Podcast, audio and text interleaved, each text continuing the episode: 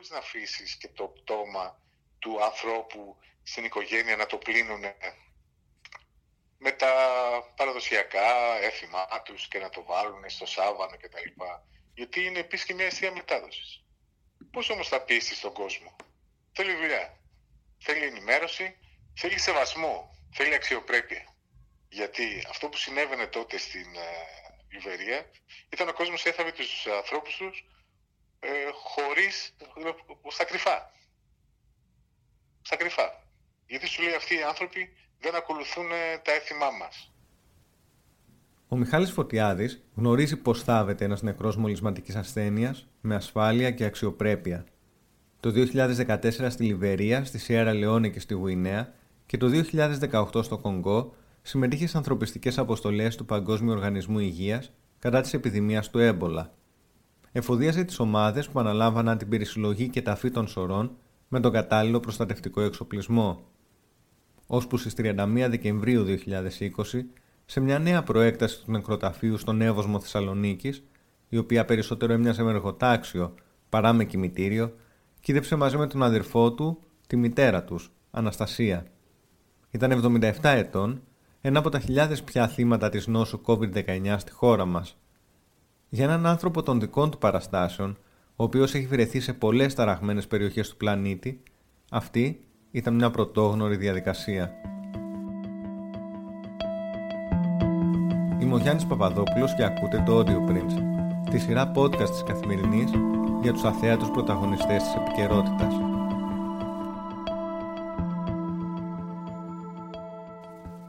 Το 1995 ο Μιχάλης Φωτιάδης συμμετείχε στην πρώτη του αποστολή με τους γιατρούς χωρίς σύνορα στην Αρμενία. Έκτοτε έχει εργαστεί σε διάφορα τεχνικά και διοικητικά πόστα της οργάνωσης στην Ελλάδα και στο εξωτερικό, εκτός από το υγειονομικό σκέλος, καθώς δεν είναι γιατρός ή νοσηλευτής. Μέχρι πρόσφατα βρισκόταν στη Λιβύη, όπου ως υπεύθυνος επιχειρησιακής υποστήριξης για τον Παγκόσμιο Οργανισμό Υγείας συντόνισε την παραλαβή και διάθεση στη χώρα αναλώσιμων υλικών για την αντιμετώπιση της πανδημίας του νέου κορονοϊού. Ένα πρόβλημα που είχαμε στη Λιβύη πρόσφατο ήταν το στίγμα. Ακούστε τώρα. Στίγμα. Δηλαδή ο κόσμο δεν πήγαινε στα νοσοκομεία για να μην μάθει γειτονιά ότι έχω COVID. Αυτό που νιώθω αυτή τη στιγμή, αυτό που συζητάμε για το COVID, είτε στη δουλειά, είτε στην αποστολή, είτε στη γειτονιά, στο ταξί που παίρνω, ε, είναι συζητήσεις που κάνουμε αυτή τη στιγμή σε όλο τον κόσμο. Παρόμοιες. Όλοι μας. Δηλαδή η πανδημία έχει και μια έννοια ότι όχι μόνο η αρρώστια ίδια, αλλά και τα αισθήματα και τα προβλήματα που αναδύονται και αναδεικνύονται είναι παγκόσμια πλέον.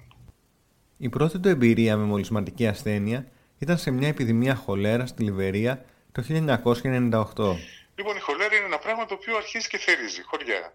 Ε, μια διάρκεια η οποία ε, κάνει τους ανθρώπους να αφιδατώνονται παιδιά και γέροι, οι άνθρωποι που έχουν αυτό που έχουμε μάθει πλέον όλοι να το λέμε, υποκείμενα νοσήματα, είναι οι πρώτοι που φεύγουν. Ε, αν δεν αντιμετωπιστεί με ανανέωση των υγρών και με μια κάθε θεραπευτική αγωγή κτλ., ε, δυστυχώς είναι αρκετά θανατηφόρα. Ακολούθησε η επιδημία του έμπολα. Στον έμπολα πήγα τον ε, Σεπτέμβριο του 2014 στην uh, Λιβερία πάλι. Στην αρχή της επιδημίας του έμπολα στη Δυτική Αφρική, η οποία κόστησε, τη ζωή σε 11.000 άτομα, σε μια περίοδο ενός χρόνου και μισού περίπου.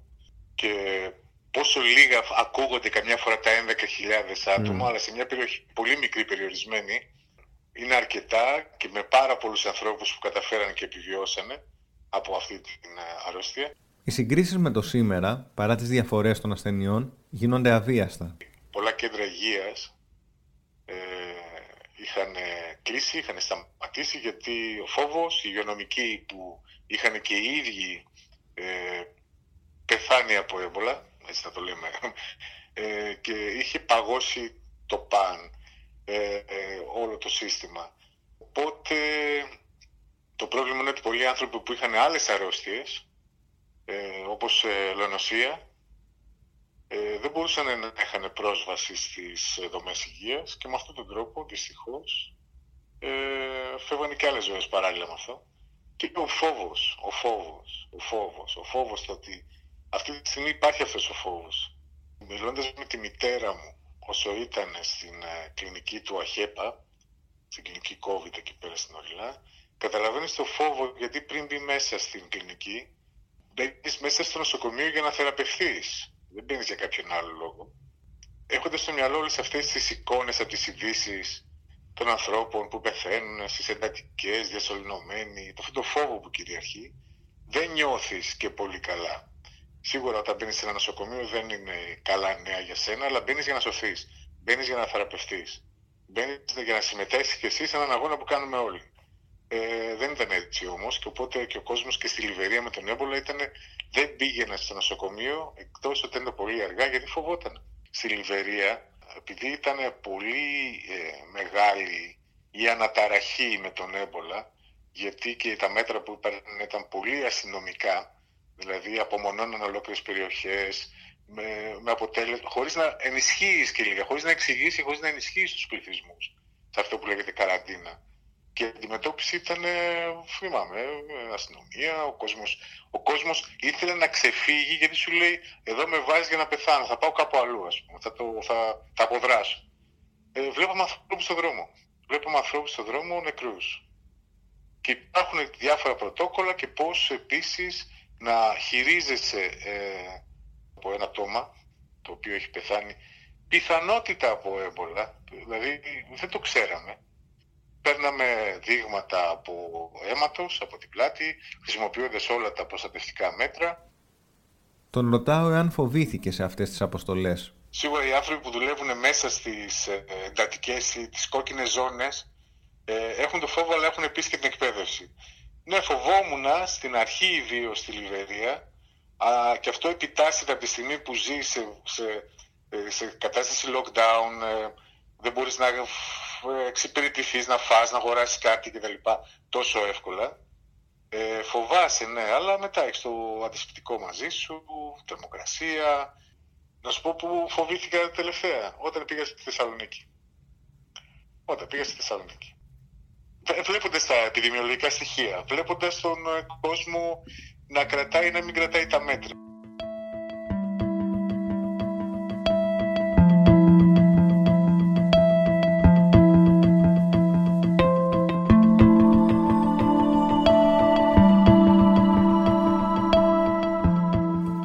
Αποφασίσει να επιστρέψει από τη Λιβύη πριν από τα Χριστούγεννα για να βρίσκεται στην ίδια χώρα με τους συγγενείς του. Πρόλαβε να δει τη μητέρα του Αναστασία αμέσως μετά τη διάγνωσή της. Τη φρόντισε για λίγες ημέρες, ώσπου χρειάστηκε να καλέσει ασθενοφόρο. Η μητέρα του νοσηλεύτηκε στο Αχέπα, διασωληνώθηκε και πέθανε αφού συμπλήρωσε περίπου τρεις εβδομάδες σε μονάδα εντατική θεραπείας. Ε, απλά όταν θα ήρθε η ώρα της παραλαβής του της όρου, ε, ήταν μέσα σε ένα φέρετρο, τυλιγμένο με σελοφάν, πήγε το γραφείο με τις στολές τους για να το παραλάβει, υπογράφει κάποια αυτά ότι είναι COVID.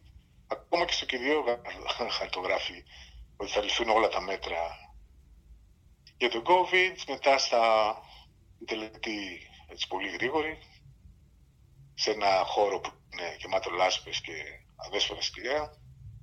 Είναι αυτός ο διαχωρισμός. Εκείνοι πάνε μόνο τα COVID ε, έμεινε το, το φέρετρο όλο το βράδυ μέχρι να έρθουν ε, την άλλη μέρα να το σκεπάσουν.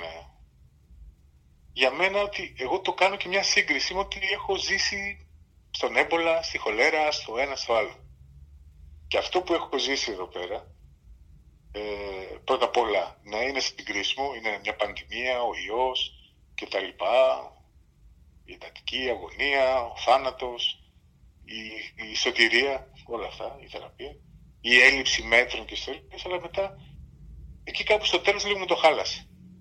Γιατί αυτή την αξιοπρέπεια που παλέψαμε κι εγώ και οι συνάδελφοι και, και ο κόσμος, να τη διεκδικήσουμε για στο όνομα των ανθρώπων, των κοινωνιών, εδώ λίγο μου τη χάλασε. Δηλαδή, όσοι είμαστε στο τμήμα αυτό το καινούργιο των εκοταφείων της Δυτικής Θεσσαλονίκης, θα μας μείνει ένα τραύμα και δεν έχει συμπληρωθεί ένας κύκλος αν μια κοινωνία σε μια πόλη τόσο μεγάλη, σε μια χώρα που λέγεται Ελλάδα, ε, φέρνεται έτσι στους νεκρούς της, δεν είναι καλά μαντάτα για όλους μας.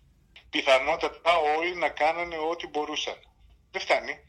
Η δημόσια υγεία από την ενημέρωση πρόληψη μέχρι και τη στήριξη ε, με πολλά και διάφορα εργαλεία, ε, επικοινωνία προς τον κόσμο, ε, αυτό που λέγεται η κινητοποίηση του κόσμου και η στήριξή του ακόμα και στο κομμάτι το πώς διαχειρίζεται την ταφή, το θρήνο